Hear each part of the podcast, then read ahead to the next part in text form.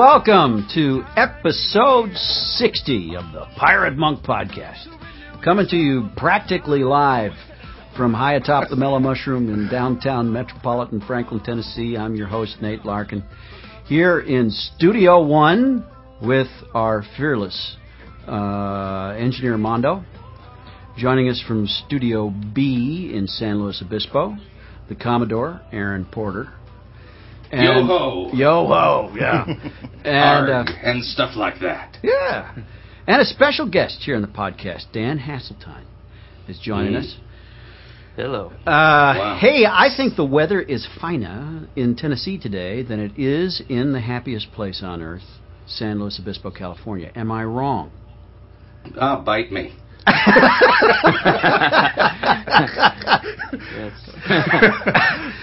Oh, I, I don't know why. I get a perverse pleasure out of knowing that today it's it's raining there, but I, it, it just made my day a little bit better.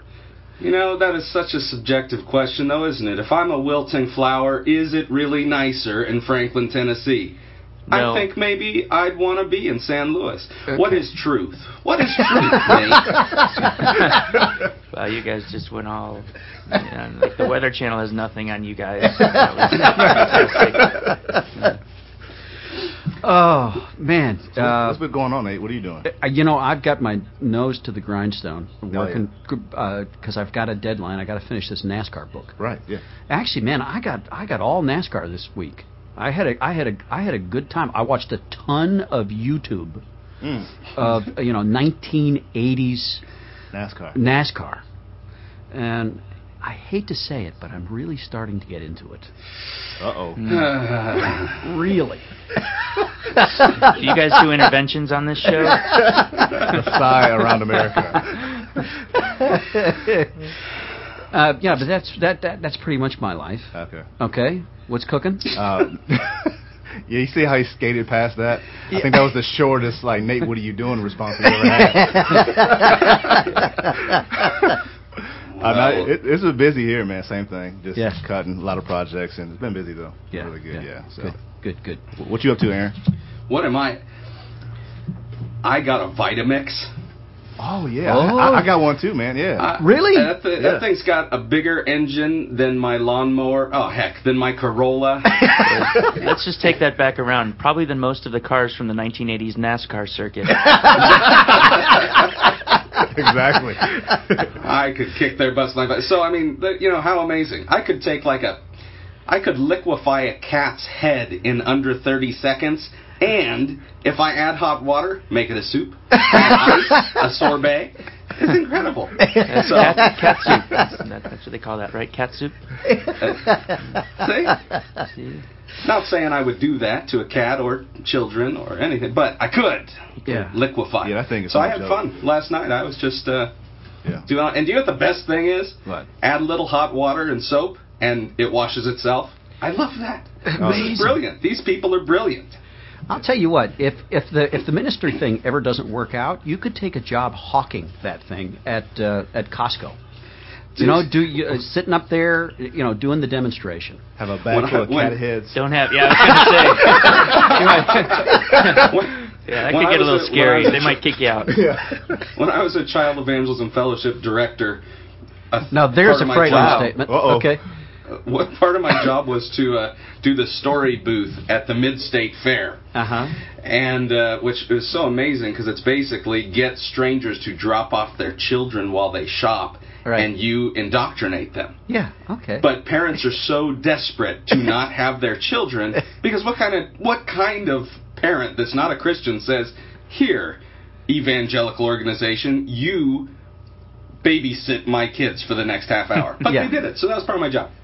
And across from me was the salsa maker guy, and two booths down was the Vitamix guy. Uh-huh. Now this was like 14, 15, 15, 16 years ago. Yeah, when so a Vitamix my... cost your annual salary, basically back uh, then, right? Yeah, oh, yeah, yeah. Okay. absolutely. That's why I didn't get one until this year. You right. know, this is 16 years ago. I wanted one, but I would go across and uh, I brought Tupperware to the fair. Yeah get the leftover salsa from his demonstration. Oh, you get dog. the soup from his. So all day I would feed the volunteers that would come in to tell Bible stories with salsa guys, extra leftovers, and Vitamix dudes. wears. So wow. yeah. So you've got a long relationship with Vitamix, then you're saying a long and cherished relationship. But we finally we finally moved in together, though. yeah, yeah. I hear there are some attachments that you that anyway. We won't go there. Um, you see that? I, I surrendered the floor, Nate. You can, you can climb. You can climb into that hole yourself. Someone's got to have the ladder on top. All now, right, so. I, I think we should ask Dan. I do know Dan. I was with Bunker yesterday, and he was still raving mm. about the uh, uh, burlap to satin show. Yeah, cashmere. Uh, yeah. Um, burlap it's one, cashmere. It's one of those really plush fabrics, and one that's very abrasive. So, yes, yeah. Um, you know, after 10 I'm years, just, I'm guys, just going to remember burlap to sack. That is what you just said, right? No, no, no, no, no. I, I was I was almost there. He was there. He burlap to cashmere. Yes. Okay. Um, okay. Yeah, we we did a show. Uh, Lightning 100, the local radio station, um, was putting on this this concert with Burlap to Cashmere, who haven't really played out uh, in probably about 10 years. Mm. Um, a fantastic band that we toured with uh, back in 1998 and uh, had a fantastic season with. Um, imploded, and then took a lot of time off, and then came back and, and started making a new record. And worked with a guy named Mitchell Froom, who you probably know if you uh, if you were following NASCAR in the '80s, and you might have also heard some uh, Crowded House songs back then. Um, he would have been the guy that did. Uh, produced a lot of that stuff for Crowded House and uh, Suzanne Vega. Uh-huh. Did some work with her. It's just just a fantastic producer and so they were in town. We did a show, and uh, just a great night. Uh, there's nothing like playing in a club. Yeah, you know, we yeah, get yeah. we get so used to playing these shows where we're we're using in-ear monitors, and so we can't really hear the crowd, and we're a little bit distanced from them because they're bigger stages. Yeah. So you get in a club, and you're using these wedges, uh, and Yeah. you know everybody's you're just in the room together, and it feels great, and it's just a, a perfect night. A sense of community, actually, Mm. within the room. Absolutely, Yeah. absolutely. Well, Yeah. and also to, for us, the hometown crowd. You know, Yeah, that yeah. community was Uh, there. It was just, you know, and I kept telling the guys from Burlap, they're they're New Jersey based, and I kept telling them like, you know, everyone in this room, you could be nervous because you're on radio, but just know that everybody in this room is cheering for you guys. Yeah. Like before you sing the first note, play Yeah. the first note, they're they care about you and they want Yeah. you to succeed, and that's different from a lot of a lot of kinds of shows you end up playing. Yeah, yeah.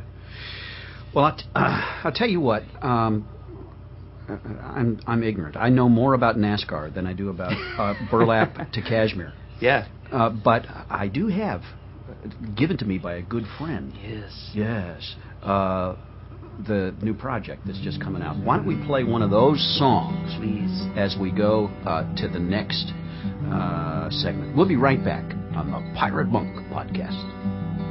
I'm staring at the mirror as the shadows plague my room. In every risen hero, there's a choir that resumes.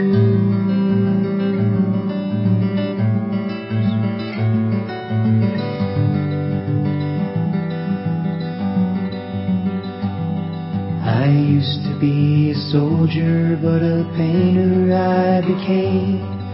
I used to walk on water, but now I fan the flame.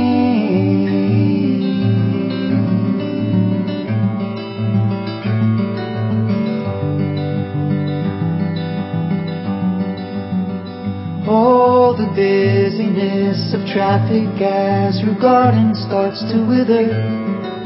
She opens up her violin so the darkness can forgive her. And today we'll crucify the fear as love reclaims the atmosphere.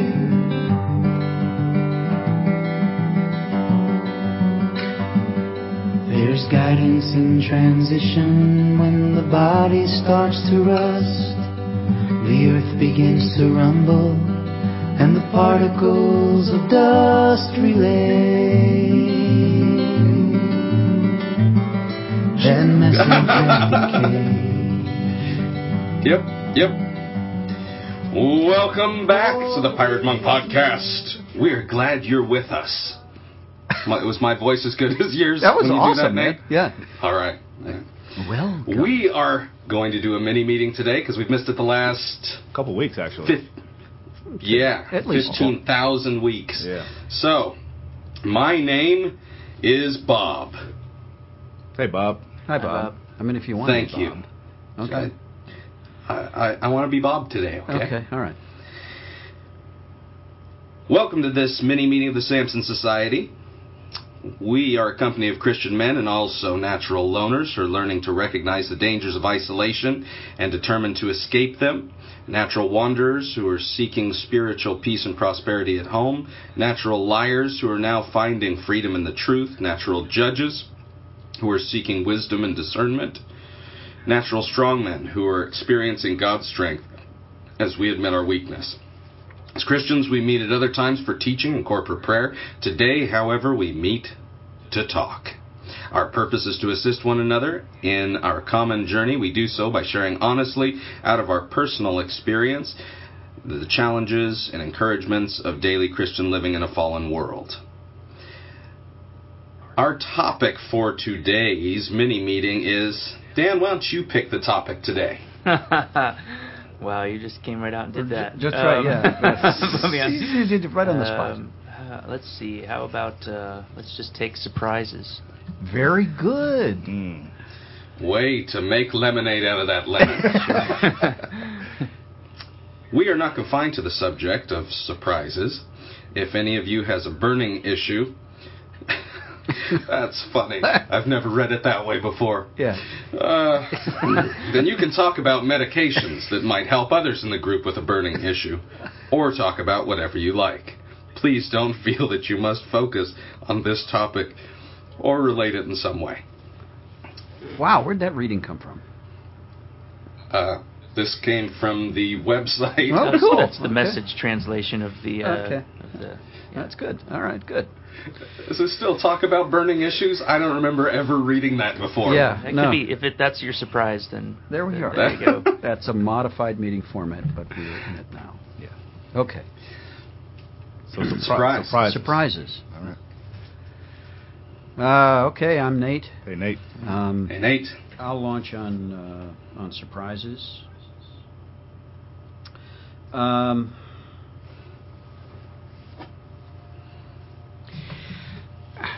I'm, I am coming to recognize uh, how much I uh, actually set up the future uh, by the way I behave in the present.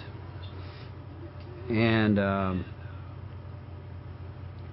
but somehow, if I can uh, paint for myself or others the idea that what happened was a complete accident and just a total surprise to me, then somehow I'm relieved somewhat of moral responsibility. Um, so I, it's it's really possible for me to put myself in dangerous situations, uh, to set it up and to walk there, and then oh gosh, look what just happened. I think that's the situation that uh, King David put himself in the day he fell with Bathsheba. I mean, he had made the decision not to go into the field with the army. Um, he did make the decision to go onto his roof at a you know, at a certain time of day when it's hard for me to think that he didn't understand it was bath time. But then, oh gosh, look what I saw. And um, so, but that's not to, to, to say that I am that I'm not just totally sideswiped and t-boned from times from time to time uh, you know, with stuff coming completely from unexpected directions. Uh, but uh, what I what I have learned that is that if I've got my if I'm doing my footwork right, and if I'm taking care of the basics, um, then uh, the odds that I'm going to be knocked off balance by something short of tragedy. I mean, tragedy can always happen and there are things that are, I mean, are going to just take me out, and there's absolutely nothing I can do about it. Uh, but those smaller surprises, if I if I am paying attention to the day and and uh, to the daily disciplines, if I'm making the daily phone call to the Silas, and then actually uh, taking the time to to to examine my life figure out what's true, what I'm feeling, thinking, doing, and thinking of doing, and then honestly disclose that to my Silas. Uh, if I'm spending a, a, little bit of time each day in prayer study and self examination, uh, if I'm serving others, if I'm keeping an eye on my attitude and doing my best to stay grateful uh, and uh, and present, then I got I stand a better chance of maintaining my balance when something surprising happens. Uh, I can still get knocked sideways. For me, of course, uh, anybody who's listened to this podcast for very long knows that my issue is lust. I'm a recovering sex addict. That's my deal. So for me, uh, you know, there's a saying in the circles that I run in: uh, you have no power over the first book, uh, only over the second. And so I can be surprised by uh, an image that I did not uh, now, I can also set myself up for those surprises, depending on where I choose to go and how I choose to orient myself. But um, still, you know, if the unwelcome image comes or the thought, which I mean, I'm human and I'm male and and uh, and I have a, a very real enemy. Um, temptation is not sin uh, I can still be uh, surprised by temptation and am throughout each day. Um, but if I'm doing the footwork right, then it's not necessary for me to to uh, to fall flat. It is possible uh, to recover my balance and keep on moving. Uh, that's all I got on surprise. Thanks. Thanks, Nate. Thanks, Nate. Well, I'm Aaron. Aaron. Aaron. And uh, surprise is an interesting word. I don't think I've ever, never had that word in a meeting before. Hmm. And this being uh, a sabbatical year for me, um, my 14th year at the church means I get a lot of extra time this year to reflect and just Sunday, driving after the morning services, going back to San Luis for the night stuff, uh, I was reflecting on how surprising. Okay, I'm going to say this this way and then we'll fix it, okay? How surprising it was that everything turned out just the way I knew it would, and not in a good way. Mm-hmm. That the trajectory of my own heart after 14 years in the same place. Uh, I always knew that if I didn't eat right and exercise, I would get fat. Not a surprise. Mm. And there's a super spiritual equi- equivalent to that. That certain aspects of my heart are tired, and I'm actually surprised because it's not surprising, and yet here I am. Does that make sense? It feels like a very circular thing to say. I'm I'm okay with feedback. You saying it makes sense, or I need to clear that up. yeah, yeah. Okay, I'm trying not to yeah derail your train of thought because I want it to go somewhere. But yeah. no, I think I'm there. I'm I'm I'm okay. kind of following you. So yeah, I just I remember I remember being in this place very young, uh, you know, going going into full time ministry the week I turned 20, mm. and. Uh, and seeing other pastors and things that I was like, ah, no, that's that's no good. Look at look at that old guy. I don't want to be like that. And actually knowing probably how he got there, but not having the years of experience to know that it's not as simple as just being disciplined. Mm. You just get tired in certain ways. Mm. And that manifests itself in ways you don't necessarily like as as a Christian, as a follower of Jesus. It just becomes something. And so, getting back into the disciplines that keep you healthy, uh, but not as a young man disciplines himself, but as a an older man disciplines himself. The activities might be the same, but everything changes the older you get. I could be disciplined when I was young just because I was a little arrogant, you know, insert your favorite word after that. Mm-hmm. I was it. Those same things mean something different now, and I think I'm hungry for them for a different reason. Mm. So, the surprise is to be right where I knew I would end up, but for totally different reasons. Wow. That's the best. That's as clean as I can make it. Thanks, Aaron. Thanks, Aaron. Thanks, Aaron. Hey, Mondo. Hey, Mondo. Mondo. Surprises has uh, two different meanings for me. Um, um, on one side, um, I love to serve and provide surprises for those that I love. It's a very exciting thing to do. Mm-hmm. But on the flip side, receiving surprises or getting surprises or anything else that's outside of me serving, uh, surprises sets in a little bit of paranoia uh, slash fear because I know some of those things I don't have control over and some I do.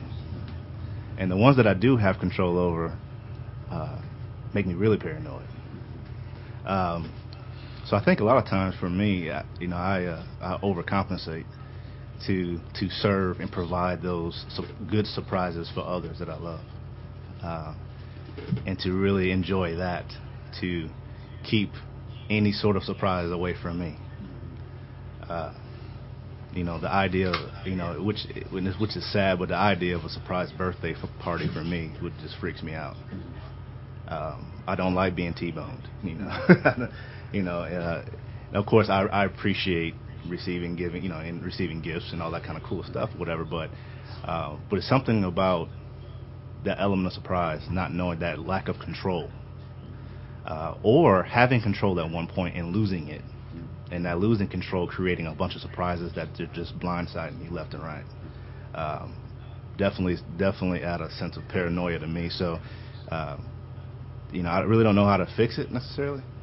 Um, I just try to focus on giving and loving and sh- sharing and creating those other things, uh, which I think can be dangerous at the same time for me too, because while I'm looking over here and focusing on that, I'm losing that perimeter around me of surprises that could be creeping up. So, uh, so it's a constant thing for me, you know, and and lo- losing that uh, that control of uh, your environment, so to speak, is, is definitely set. To, uh, surprises is different. I've never thought about it that way. You know, uh, it's interesting you, you said that would be the topic. I'm like, man, what the heck? And then all of a sudden, boom, you know, uh, these two, this two different extremes, man. Um, but yeah, so I guess that's how I look at it. You know, maybe I just figured out something I need to look at even more. You know, to get rid of that paranoia. Mm-hmm. You know, of element of surprise. So, all right, I'm Mondo. Thanks, Mondo. Thanks, Mondo. I'm Dan. Hey, Dan. Hey, Dan. I guess I picked this topic. So, um, uh, a couple of days ago, um, I was really, actually very surprised. Um, this might be might sound like a confession, but I was watching the Justin Bieber movie. Um, it was kind of a documentary uh, on on his sort of rise to uh, popularity. Um, and I became fairly emotional. I'm not going to say that I cried, mm. but there was water dripping from my eyes. and uh, now I want to remind you, this is confidential, but also a podcast. Yes. So uh, go, go, ahead. We can cut all this out, right? so, no, uh, yeah, right. We'll do that. Good. Thanks. Um, but the uh, it reminded you know, this sort of when I think about surprise it kind of brought me to two places. One, I don't. I'm I'm a fairly introverted, intellectual kind of a person, and so when I'm figuring things out, it happens in my head mostly. It's hard for me um, to to talk to people about stuff and feel like uh, I, I consider myself a very unemotional kind of a person, unless I'm watching people's lives. You know, unless I'm watching things, it's weird to say, but like like Justin Bieber, the story, the arc of that character, it's sort of like this is the way it's supposed to happen. You know, when I think about um, A plus B equals C, he did this. These people cared about him. This happened. um, you know, this sort of this sense of success.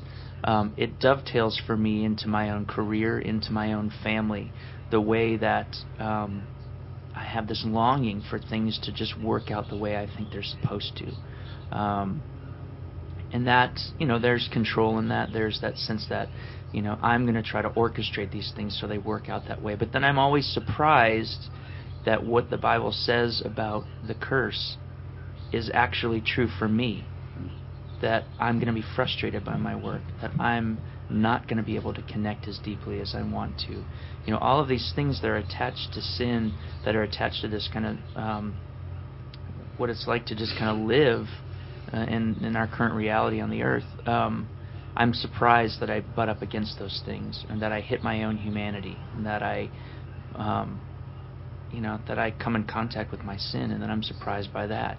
Like, really, am I that bad?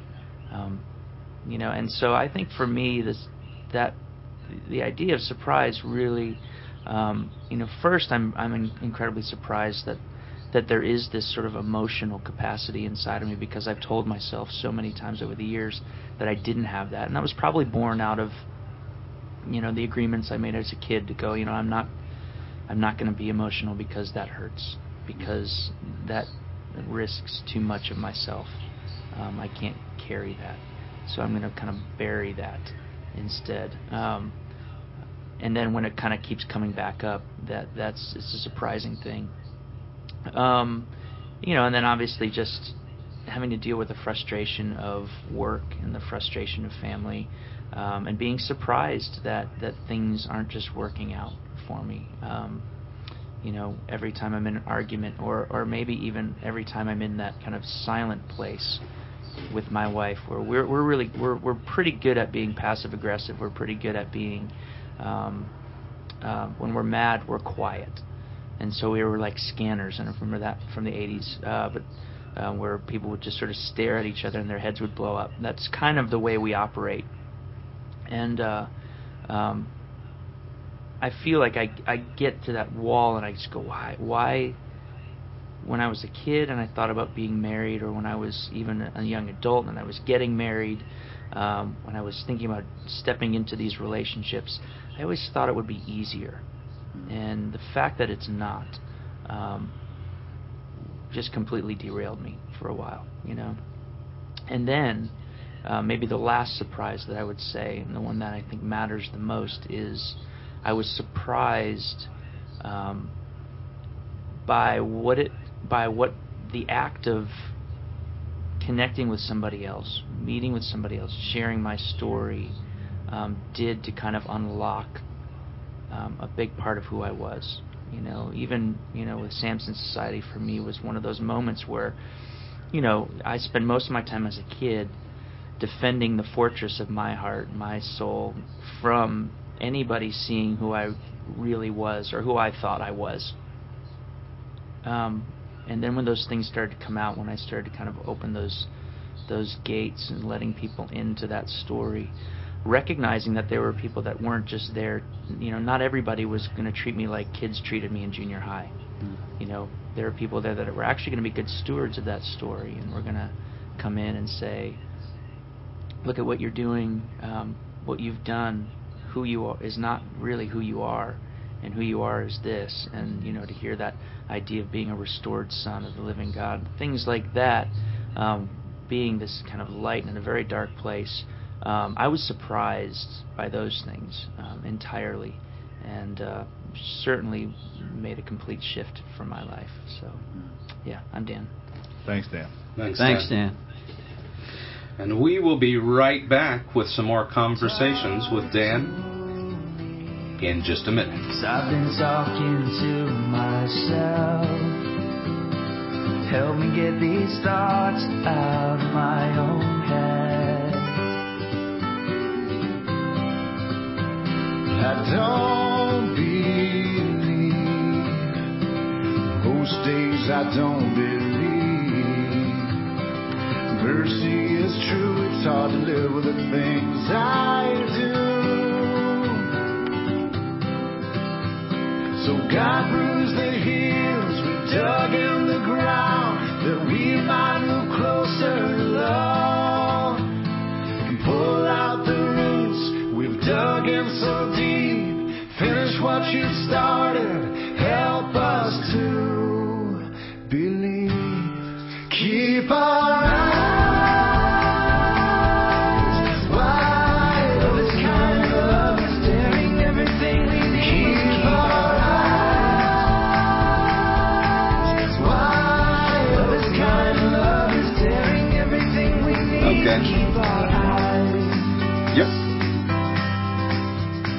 right. Well, that was Eyes Wide Open from the newest uh, Jars of Clay album, The Shelter. That was maybe my that was my favorite Jar song I've ever heard. I think like good to top three for sure. Great. Good to hear. Thank you for that. no, no. Tell us about the song. How did it come about? Uh, yeah. You know, it it really began. Um, it began on Twitter actually with a conversation I was having with a guy named Phillip LaRue. Um, we were going back and forth talking about. Uh, um, I had been um, stuck in, in a doctor's office new, uh, room, and their, their Fox News was on, and they were describing this uh, these bombs that were going off, like a bomb that had, had gone off in a uh, uh, like a grocery store or a mall or someplace, and they and they created this scenario where everybody um, uh, everybody was not safe this Christmas Mm. in the world. That you had to check your Christmas trees, that every one of your packages under your tree. Could, you know, it was just obviously creating this sense of fear in America, and I just thought that's terrible. And you know, couldn't get them to switch the channel. Um, but it reminded me how much I hated that kind of news coverage, Mm. and uh, and then it shifted into into this kind of uh, one of the these shows where people were just debating back and forth about specific issues, and uh, that's a nice noise. Mm. Um, anyway, so they're they're debating You, you could, they're debating these issues and uh, and they're yelling at each other. Like nobody's nobody's picking up on on each other's Mhm. position. They're they're literally just being louder than the the next person. And I realized, you know, this is really this is how we've learned to operate. This is how we've we've decided to function in our in our culture. Is that we really think being right matters, and we think if we're right, then being loud matters.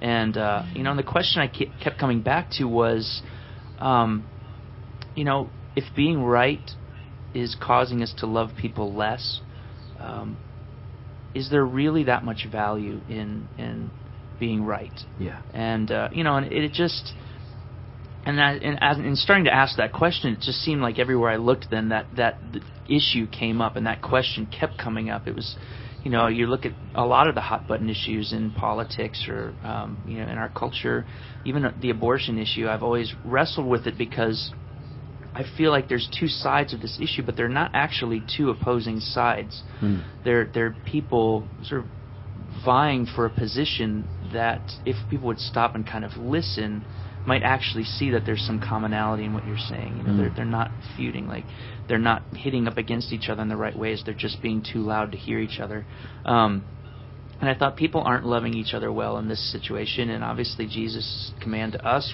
the new the new law was to love our neighbors, to love each other, um, not to love our enemies. yeah, to love our enemies, even and not be right. Yeah. Not plant our flag and then spend our time defending our position. And, Yeah. Um, and so the song really kind of came out of that whole idea. It's like, how do we describe this? And it was that phrase I sort of tweeted back to to my friend. I, you know, God bruised the heels, we dig in the ground. Mhm. Um, you know, sort of like God, you know, can you show us, sort of force humility on us that we might actually get to a place where we can see the holes in our own theories and be able to actually listen and learn again. Yeah, yeah, yeah. I, I got a great uh, challenge yesterday from Dave Bunker, who I, I love, just love that guy, and he challenges me every time I see him. And his challenge to me yesterday was, you know, find the person who pisses you off the most, you know, whose whose opinions you despise, whose you know, you know, whose philosophy you do not share, Invite them on, onto your podcast. and So I am here, Nate. Kidding. and and and love them. Mm. Jesus, Jesus said it's your job to love your enemy, Mhm. and um, and uh, can we trust the transforming power of actually approaching uh, our antagonists Mhm. with something other than our fists up. Wow. Uh, that's a that is a very cool project, by the way, the Shelter project. Uh, are you guys Thanks. touring it now, or what's? Yeah, we just just finished a tour uh, of the Shelter Project. We'll we'll kind of continue to tour it throughout the year. We're going to start working on a new record, start writing for a new project. Um, but the Shelter, I mean, it, it really was interesting. It began as a project where we were going to we had done a project called Redemption Songs years ago, Mhm. um, where we took a lot of old hymn texts and rewrote some songs around them and some old spirituals, and uh, we were going to do that again. Uh, wanted to just kind of go in, and, but the more we started to dig in and, and write and find out what was important to us, it, it just seemed like this idea of community Yeah. really mattered. Yeah. Um, that you know we, we we were looking at church worship and looking at these ideas that you know nowadays um, we don't even use hymnals, so no one even has to look over somebody's shoulder and connect in church that way. And so nobody really has. To, you don't have to connect with another human being in a church service. You look at a screen, but the reality is, um, we disembody all of these ideas uh, Mhm. of, you know, we think grace and mercy and forgiveness and all of these things that we sing out into the air in our worship music. Never once really re- um, kind of bringing that back to recognize that it's the person sitting next to us, singing next to us, Yeah.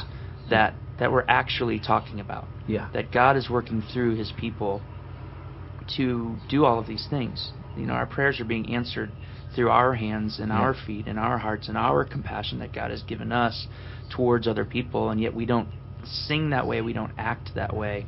And so we thought, well, what if we did a, songs that were kind of meant, as uncomfortable as it would would seem, to be sung to each other. You know, still in that communal, congregational kind of mode, but but we don't have to just stare at a screen seeing them as if they're not implicating us Yeah. back in that story and the people around us. And so that's where the the project came out of, and that seemed really inspiring to us. And you know, it doesn't take long you know, to find inspiring stories in community. Obviously, you know, when you start opening your story up to other people and you recognize that the weaknesses you have are not so unique Yeah. other people share those you find commonality you find strength in that and that allows you to go to other unsafe places you know those stories are important So tell, give me the progression from the the Good Monsters group of songs. Mm-hmm.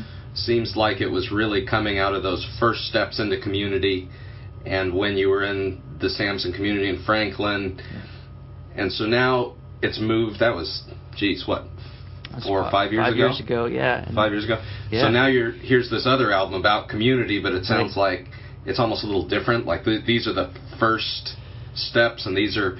Tell, Yeah. give me the progression and how they compare, because it's kind of interesting. yeah You're journaling in album form. It is. You know, it's one of the things I've loved about jars of clay. Really, is that we've been able to just have an ongoing conversation with our fans. You know, every record is not an end to itself. It's just part of an ongoing conversation. And so, yeah. So, Good Monsters was was the season really where you know Steve Mason, um, our guitar player, and I both kind of found this kind of community, this sense of you know we recognized that we were we were kind of having living a half life. Hmm. Um, you know, when we'd spend a lot of time presenting ourselves the way we thought we wanted to be presented, rather than bringing the fullness of who we are into the relationships we had, and how exhausting that was. So we were, you know, so we we were finding this community for the first time. And when when artists have a moment of clarity, they make declarations. Mm-hmm. It's just kind of what we do. And, you know, as if we were the first ones to ever experience that. And so there's an arrogance attached to that. But it's what we do. And, and so we did that with Good Monsters. There's a lot of declarations on that record about, you know, you shouldn't live alone. Yeah. Isolation is terrible Yeah. and things like that. And so we moved from these big declarations and statements to the next record in that series was actually the Long Fall Back to Earth, which Yeah. was kind of which was a record all about relationships. And it was, you know, it was a, a record where we decided we're going to remove all of the lofty religious language, all of kind of the spiritual fluff that we might normally put into a record. And you know, because there's a lot of throwaway words in church culture Yeah. words that are disembodied that we don't understand that we just use because they sort of conjure a certain emotion and we throw them in there and uh, you know we still lean on that a lot a lot of christian artists do that and it's so we challenge ourselves to take all of those out And a side challenge was also to not use any water metaphors on that record, because Jars of Clay is very well known for our water metaphors. Um, if that didn't work, we we still had a couple on the record. But uh, anyway, so that whole record was about relationships and kind of the nitty gritty of it. And then we moved into um, after that was the shelter, and the shelter was really just after having spent that hard time um, wrestling with the realities of what it means to to live with people and try to serve people and understand that that is, I think um, Paul Farmer calls it the long defeat. Hmm. It's just like we're not going to fix the people around us, and they're not going to really fix us. You know, as much as we are going to engage and um, we're going to be with each other and serve each other in in our place, but um, you know, we just found that that um, we had to recognize that that God is the one that changes people. You know, we Yeah. get to be in that process, but we don't. We aren't the ones that are doing it. You know, Yeah. ultimately, um, God changes a heart. You know, we we come alongside and cheer for those heart changes and, and cheer for those behavior changes and those those you know bright moments when we figure out that oh the path we're on um, maybe we can make some changes in that and go somewhere else. You know, that's all great stuff. Um, but we figured out that it's just hard. Relationships are hard. So we moved into the shelter, which was, even though this is hard, this is so completely necessary. And um, beyond just individual relationships, the church itself has moved away from uh, understanding the role of community um, in our place in the world, in our place in history. And I think we wanted to talk about that. Um, there's a lot of great spiritual songs out there, a lot of new, um, you could even call them hymns, uh, that are being written by people, but, but there's a very little focus on this relationship between human beings in our churches. Mm. And I think that's what we cared about when we started um, making the record. It was what is community? You know, we've experienced it now. How are we going to write about this? And uh, we felt like the first place we wanted to talk about it was in was in the sort of a church environment. And now, uh, you know, as we now move into this next record season, um, you know, we'll see. I, I think we've learned a lot about. Um, there's a lot of things to talk about, a lot of stories to tell. I, I imagine this next record will be more intimate still. It will probably kind of fall back in line with the long fall back to earth in terms of uh, illuminating more of our own stories. I really, um, I, I get such inspiration from seeing uh, community and relationship develop just between you four guys. Now you're old friends. Uh, h- how long ago did you guys get started? We, um, I, I first met Charlie. Charlie and I were in a band uh, in college. Our freshman year of college was 1993. Okay. Yeah. Okay. Um,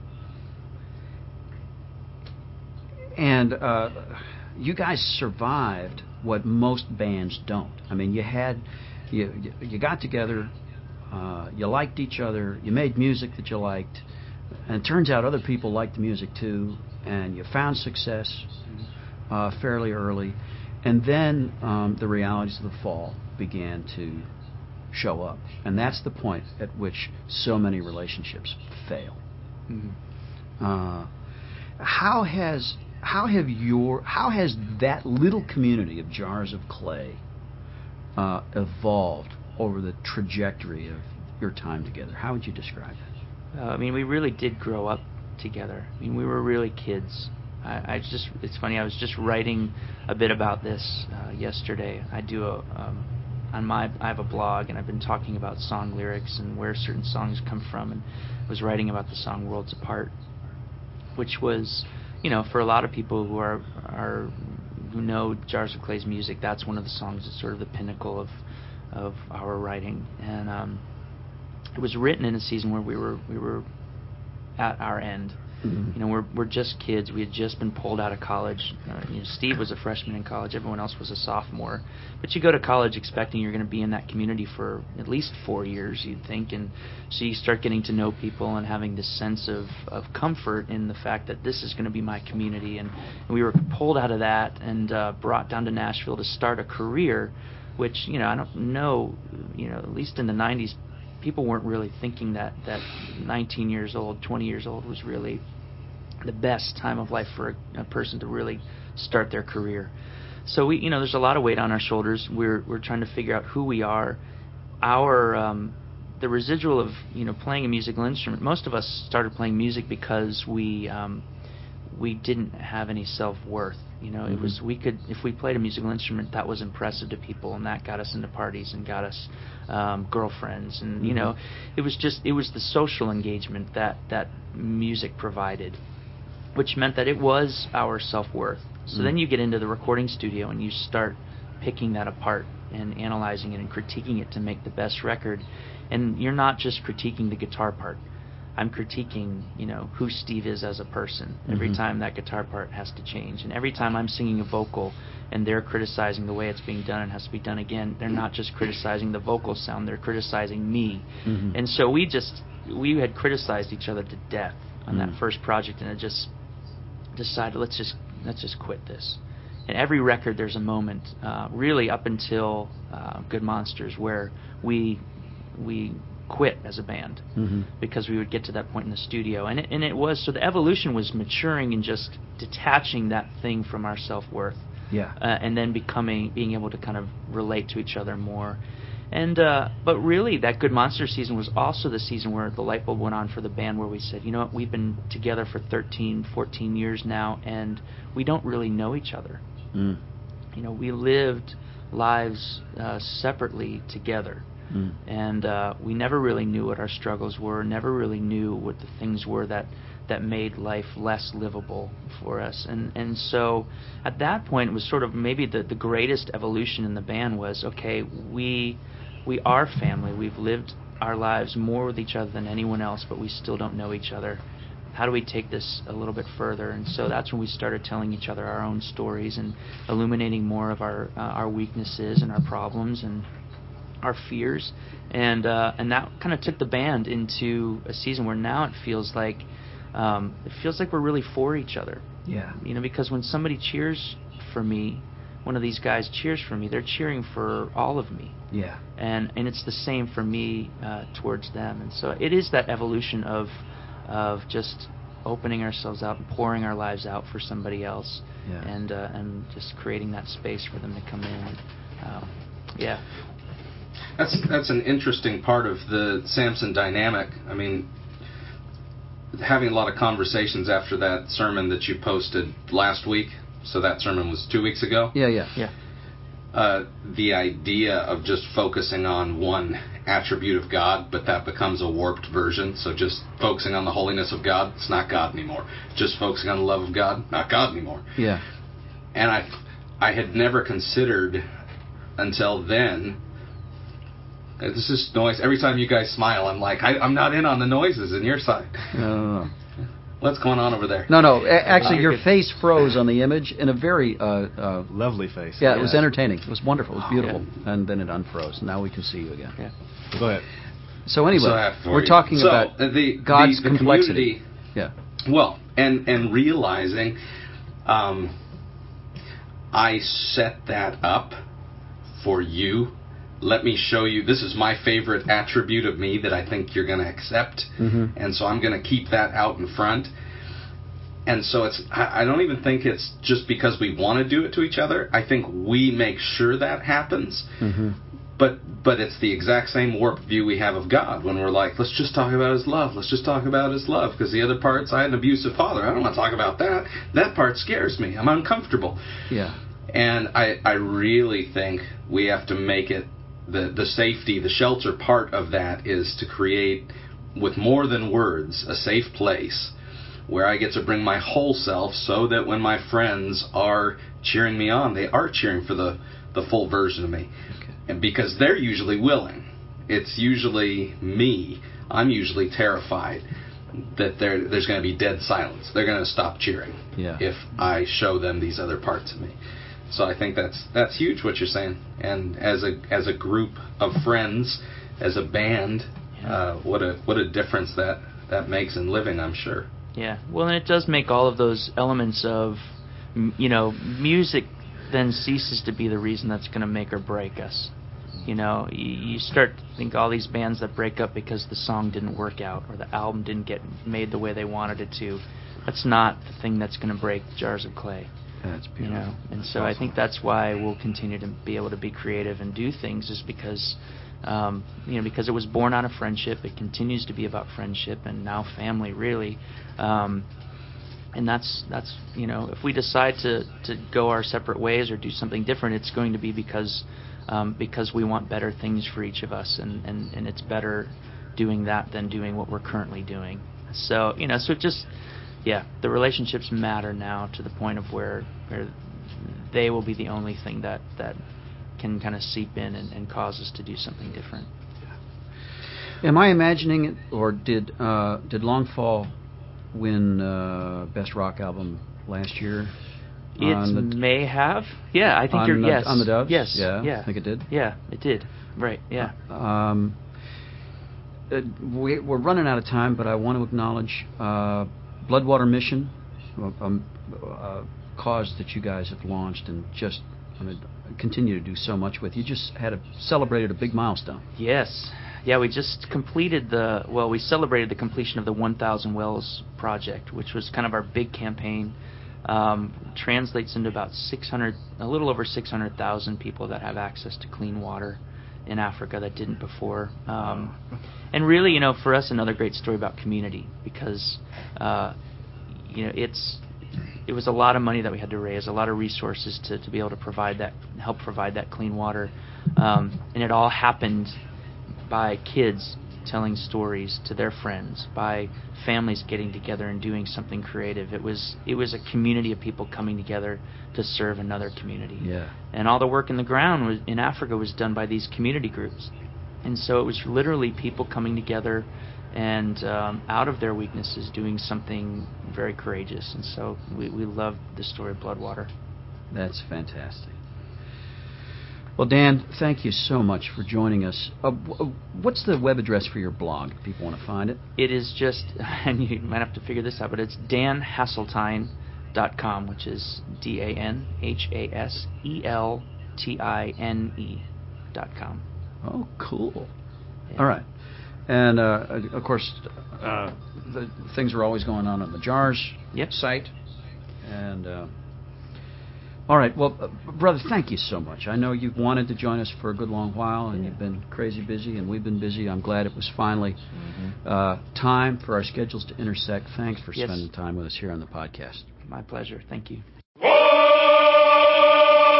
a pirate's life is a wonderful life, a roving over the sea. Give me a career as a buccaneer, Mondo. the life of a pirate for me. Oh, the life of a pirate for me. And welcome back. It was a good day on the Pirate Monk podcast. And uh, we want to hear from you. I love the letters segment that we didn't have today. Why didn't we have it today, Mondo? Well, because we had a wonderful guest in the room, and uh, we had a lot of content to get to, so we didn't have letters today. No, I, I was I was hoping you'd say because we didn't get any letters, add the shame factor. You guys clearly don't get how this Christianity works. Well, The buses will wait. And Please come forward. what, what's, what, what's interesting though, man, we get them in waves because we'll, we'll get like a slew of letters, and Uh-huh. then for like a month we won't get one. yeah, yeah. So I, yeah, I guess we're in a dry spell. So I guess we need more letters. It's because the mailmen get too hot. They don't want to deliver the mail. Let's, Yeah. let's wait till it gets cold again. Yeah.